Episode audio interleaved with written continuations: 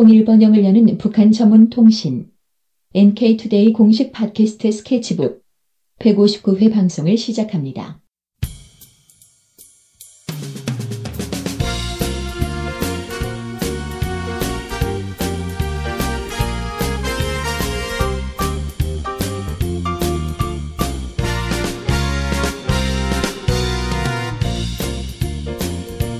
자 다음 이주의 이슈 어, 주제를 소개해 주시죠. 네, 최근에 프랑스의 연쇄 테러 사건 있지 않았습니까? 네. 예, 프랑스 시민들이 130여 명이 사망한 아주 대형 테러 사건이었는데 음. 이 테러 사건에 대해서 북한이 어떤 입장을 밝혔나 이걸 주제로 얘기를 해보겠습니다. 네. 자 테러를 저지른 그 세력은 IS죠 요즘에 네. 어, 이슬람 근본주의자들로 알려져 있는데요. 테러 저지른 이유가 혹시 이거 아닐까 싶은데 올해 이제 프랑스 공군기가 이라크 그리고 시리아에 있는 IS 거점을 폭격을 했어요. 네. 그것 때문에 어, 테러를 저지른 것이다 이렇게 추정이 되고 있는데요. 이 사건에 대한 북한의 입장이 어, 나왔다고 들었습니다. 네. 그 우선 북한 라디오 방송인 조선중앙방송이 15일 오후 9시에 프랑스에서 테러 공격으로 인명 피해 뭐 이런 제목으로 해서 프랑스 파리에서 13일 테러 공격 사건들이 연이어 발생해 많은 인명 피해가 났다 이렇게 전했습니다. 국제 테러 조직인 이슬람 국가는 파리에서의 연쇄적인 테러가 폭탄과 자동총으로 무장한 자기 조직 성원들이 단행했다고 주장했다. 뭐 이렇게 이 정도로 이제 보도를 했습니다. 그냥 뭐 사실관계에 대한 그냥 단순한 보도 아닌가요? 그렇죠. 예. 예. 뭐 입장이 나온 게 있습니까 또? 아, 그 뒤로 이제 입장이 나왔는데 17일 날 나왔습니다. 그러니까 이게 13일 날 테러가 있었는데 첫 북한에서의 보도는 15일 날 있었고 입장은 17일 날 나온 거죠. 음, 예. 예. 그래서 17일 날 북한의 리수용 외무상이 로랑 파비위스 프랑스 외무장관에게 위로 전문을 보냈는데 여기에 이제 이런 입장이 나옵니다. 그 온갖 형태의 테러를 반대하는 원칙적 입장을 표명하면서 프랑스 인민이 하루빨리 가슴 아픈 비극의 후과를 가시고 평화와 안정을 회복할 것을 진심으로 바란다. 이런 내용의 전문을 보냈다고 합니다. 예. 아니 최근에 그 보도를 딱 보니까 한국의 언론에서 뭐 북한이 IS와의 연계설을 부정하기 위해서 예. 그 안간힘을 쓰고 있다 그러면서 이 테러에 대한 이제 반대 입장을 밝히는 뭐 활동을 음. 이렇게 하고 있다는 거예요. 네. 그럼 이제 이 이번 사건 외에도 다른 테러 사건에 대한 입장을 밝힌 적도 있나요? 예, 있습니다. 그 올해만 해도 사실 테러 사건이 많이 일어났어요. 음. 근데 문제는 그 요즘 최근에 테러 사건들이 대부분 IS와 관계 있는 테러들이거든요. 음, 음. 그래서 어 보면은 이제 가장 최근에는 11월 9일에 있었습니다. IS가 레바논 베이루트에서 연쇄 폭탄 테러를 일으켰는데 여기에 이제 리수용 외무상이 14일 레바논 외무 및 이민상에게 위로 전문을 보냈고요. 또 2월 1일에는 IS 연계 세력이 그 1월 29일 이집트 테러 공격이 있었는데 네. 여기에 대해서 이 압델 파타 LCC 이집트 대통령에게 위로 전문을 보냈습니다. 아 이름이 일이, 좀 어렵네. 어렵네. 예. 예. 그다음에 그 샤를리 앱도 테러 기억나세요? 네, 네, 그, 네. 그것도 프랑스에서 있었죠. 그렇죠. 예. 거기에도 프랑스 외무장관 앞으로 위로 전문을 보냈다고 합니다. 음. 자, 그럼 이제 북도 공식적으로 테러를 반대한다 이제 이렇게 봐야 되는 건가요? 예, 그렇죠. 그 6월 29일, 아, 6월 26일입니다. 6월 26일 쿠웨이트에 있는 이슬람교 시아파 모스크에서 발생한 IS에 의한 자살 폭탄 테러 때 그 쿠웨이트 국왕에게 북한이 이제 위로 전문을 보냈는데 그 내용이 뭐라고 돼 있냐면 음, 온갖 형태의 테러와 그에 대한 어떠한 지원도 반대하는 것은 우리 공화국 정부의 일관하고도 확고한 입장이다. 이렇게 어, 밝혔다고 합니다. 음, 뭐 북의 공식적인 입장 이렇게 봐야 되겠네요. 그렇죠. 그 구체적인 활동, 뭐 테러를 반대하기 위한 뭐 어떤 구체적인 활동 이런 게 있습니까? 예, 북한에 자금 세척 및 테러 자금 지원 방지를 위한 국가 조정 위원회라는 기구가 설립돼 있습니다. 이게 이제 올해 들어서 설립한 것으로 보여지고요. 이 여기 이제 김천균 북한 중앙은행 총재가 어, 이 기구에 대한 설명을 이제 한 게 있습니다. 이 자금 세탁 및 테러 자금 지원 방지 사업을 지도하는 기관이고 이 위원회에 내각 부총리가 위원장이고 중앙은행 총재 외무성 부상이 부위원장직을 맡고 있고 내각 사법기관 중앙은행 금융정보국 재정성 외무성 등으로 이제 구성을 구성이 돼 있다 그러고요. 굉장히 규모가 크네요. 예. 음.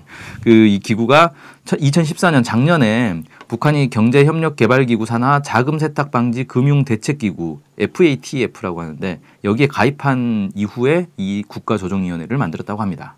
이게 국가조정위원회는 북 자체의 기구라는 거죠. 그렇죠. 이 기구가 여기 산하일지는 모르겠네요.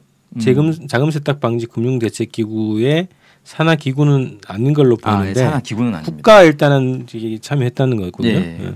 그러면 자금 세탁 방지 금융 금융 대책 기구 예. FAFT 이게 예. 뭔지 좀 설명해 주십시오. 예, 예.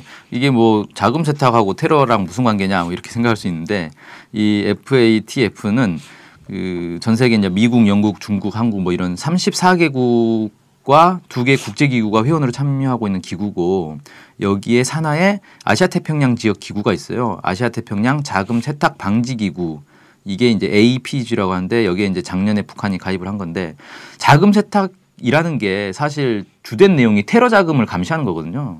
그러니까 자, 자금 세탁의 주된 게 바로 테러 자금이라는 거예요. 음. 그래서 여기서 주로 이제 테러 자금들이 어떻게 이 돌아다니는지 유통되는지 이런 것들을 감시하는 게 이제 주된 이 활동 중에 하나라고 합니다. 예. 그래서 이제 북한이 여기 이제 FATF에 가입을 하면서 이런 국제 기준에 맞게 이런 테러 자금이라든지 이런 것들에 대한 감시 활동에 이제 같이 하고 있는 거죠.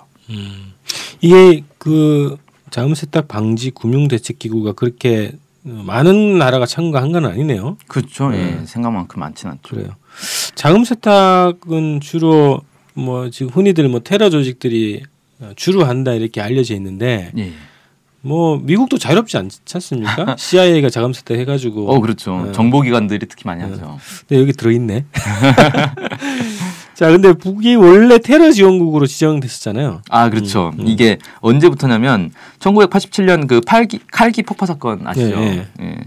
이 사건 이후에 1988년에 미국에서 북한을 테러 지원국으로 지정을 했어요. 그러니까 미국이 지정한 거라는 거예요. 국제 기구가 뭐 지정한 이런 게 아니고. 그렇죠. 예. 그러니까 국제 기구는 테러 지원국 이런 지정하는 건 없고 네. 미국이 자기 국내법으로 이 테러 지원국을 지정을 하면 이 나라와 하고 거래를 할 수 없게 되는 거예요. 음. 그리고 심지어는 이 나라와 거래한 나라들도 거래를 미국과는 거래를 못 하는 뭐 이런 식으로.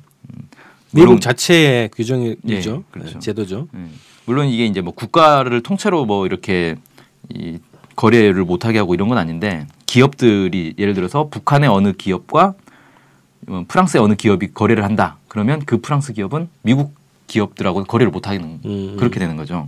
뭐 이런 식의 이제 자국법이 있는 건데 네. 이걸 이제 미국의 국무부가 지정을 하는 거예요. 음. 그래서 국제 테러 행위에 반복적으로 지원을 제공한 국가를 테러 지원국으로 이제 어, 지정을 하는 건데 이게 2008년에야 테러 전국 명단에서 이제 북한이 빠집니다. 부시 때죠. 예, 그렇죠. 네. 이때가 그 미국하고 북한하고 이제 계속 이 협상을 해가지고 음. 이걸 이제 빼주는 걸로 어, 미국이 이제 어, 합의를 본 거죠. 근데 이제 최근에 무슨 일이 있었냐면 그 소니 해킹 사건이 있었잖아요. 네. 여기 이걸 이제 북한이 한 거다라고 오바마 정부가 규정을 하고 그러면서 미국 내에서 그럼 북한을 테러 지원국으로 재지정하자 이런 이제 움직임들이 일고 있습니다. 음, 아직은 뭐 구체화된 건 아닌데 그런 예. 논의가 지금 더 커지고 있다는 얘기고요. 그렇죠. 그동안 근데 이제 뭐 북미 간의 대화가 진행될 때는 이 테러 문제에 관해서 여러 가지 협의들이 있었는데 어떤 게 예, 있었습니까? 그렇습니다. 이 대표적인 성과가 2000년에 있었는데 2000년 10월 6일 날 국제 테러리즘에 관한 북미 공동 성명을 어, 합의를 해서 발표한 적이 있습니다. 이게 이제 어 2000년 3월부터 계속해서 이제 회담을 통해 가지고 합의를 한 건데 이 회담에서 뭐라고 했냐면 양측은 국제 테러가 세계 안보와 평화에 대한 용납할 수 없는 위협이 되고 있으며 화학, 생물학 또는 핵 장치 및 물질이 개입된 테러 행위를 포함한 모든 형태의 테러리즘은 저지되어야 한다는 점에 의견을 같이 했다. 뭐 이렇게 하면서 북미 사이에 테러를 서로 음. 막기 위해서 노력하자, 어, 협력하자 이런 이제 합의까지 한 적이 있죠. 견해를 확인했다 이런 거 아닌가요? 뭐 협정이나 뭐 이런 게 체결된 건 아니죠. 어 그렇죠. 그러니까 공동 성명을 발표한 거고 그 네. 안에는 이제 그래서 테러를 막기 위해 서로 뭐 정보도 교환하고 뭐 이런 걸 하자. 네. 뭐 이런 내용도 들어 있습니다. 음. 그래요. 어쨌든 근데 이게 되게 이제 정치적인 상황에 따라서 이 문제가 어, 다양하게 해석되고 다양하게 이용되는 상황이라 좀 아직까지 복잡한 문제가 있는데요. 아 어, 어쨌든 뭐 이 2000년 그 북미 공동 성명에서 합의한 대로 어, 진행이 됐으면 뭐 이런 음, 세계가 정말 조용해졌을 것 같아요. 네, 세계가. 네. 자 오늘 어, 이주의 이슈에서는 프랑스 테러 사건에 대한 어, 북한의 입장, 북한의 테러에 대한 어떤 정책, 대외 활동 이런 것들을 한번 알아봤습니다. 자, NK투데이 이번 주 순서는 이렇게 마치겠습니다. 고맙습니다. 고맙습니다.